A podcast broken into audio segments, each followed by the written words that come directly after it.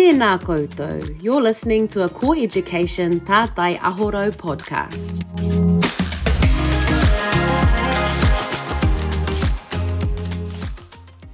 So these last collection of slides I want to show you is a Maori calendar system that has recently been developed that is connected and associated with sun, uh, star, activity, and moon.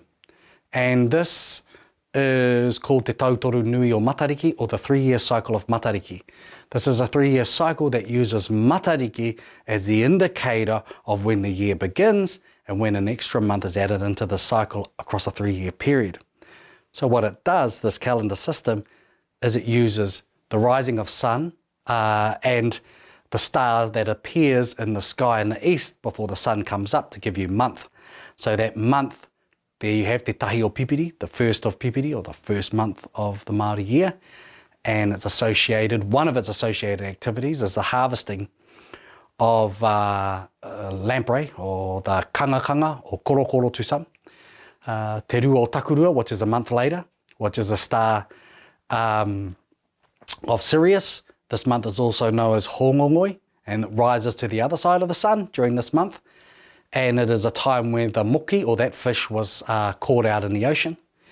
Te Toruhere o Pipiri, which is another star uh, uh, that rises uh, before the sun in the third month, and that's when the clematis or the flower actually comes into bloom. And that's one of the activities of that month.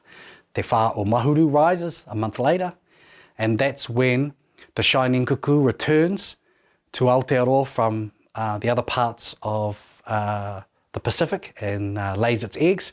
And it's also the month where Maori would start gardening. And there you have a core or a Maori um, planting instrument that was used at this time of the year. Uh, te Rimo Kōpū, Kōpū is the planet Venus.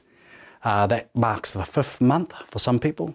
And it is when we used to harvest the tikoko or the cabbage tree, which was eaten during that time. Uh, te Ono Whiti no, it's in Leo this is the period when the kanai or the um, mullet would uh, be seen on the surface of the ocean, and it was caught during this period as well. The fitu o haku haki here is we're in the summer period now. This is December, January, and this is when the pohutukawa starts to bloom. Te waru o rehu a uh, rehu is the great star Antares. Uh, it is also the time when you'll hear the cicada or the kihikihi calling and telling you that uh, you're in the middle of summer. Uh, te Iwo Ruhi. Ruhi is another star, really, really close to Rehua. And that's when you will see the uh, Anuhea, the hawk moth, caterpillar, attacking your kumara gardens and eating all the, the leaves. Uh, te Ngahuru o Pautu Te Rangi is when the uh, long tailed cuckoo leaves Aotearoa and heads back to the Pacific. This is the Kwekwea bird. It's also the time when you begin to harvest your, your kumara te ngahuru mā tahi o painga whāwha, it's when you take your kumara and put it in your storage house. te ngahuru mā rua o Haki Haratua, which is the last month of the Māori year, which we're in at the moment. And this was a, actually a period where they used to trap and um, catch uh, the kiori or the um, bush rat as, as a food source. And I don't want you to think that's the same as uh, a Norwegian or, or the rat that you'll find in the sewers. These were mice that ate fruits out of the bush, and they were caught and they were uh, a food source in traditional times. And then you come back uh, to Pipiri and Ruhanui. So this is this calendar system with all of the stars. Here are all of the related activities.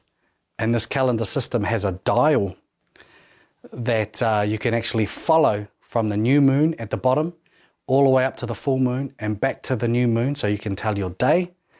And then as you go through your different months, it points to your different stars that mark out a uh, month and activity, and it moves through to the different stars and activities uh, throughout uh, the mild year following a lunar, stellar, solar system of time.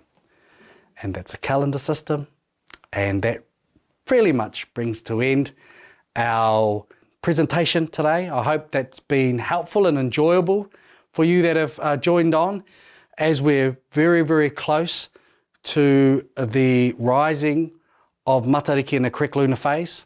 That's the first tangaroa or pipiri. That's when you'll be able to go outside and see pipiri in the sky, tangaroa, lunar phase in the sky, and you'll see Matariki rising in the east. Now, if you don't see it because of weather in the first tangaroa, you just wait for the other tangaroas and even into Otane Orongo to get a glimpse of Matariki to let you know how your new year is going to be and how the rest of your year is going to be. Tēnā koutou, you've been listening to a Core Education Tātai Ahoro podcast. podcast.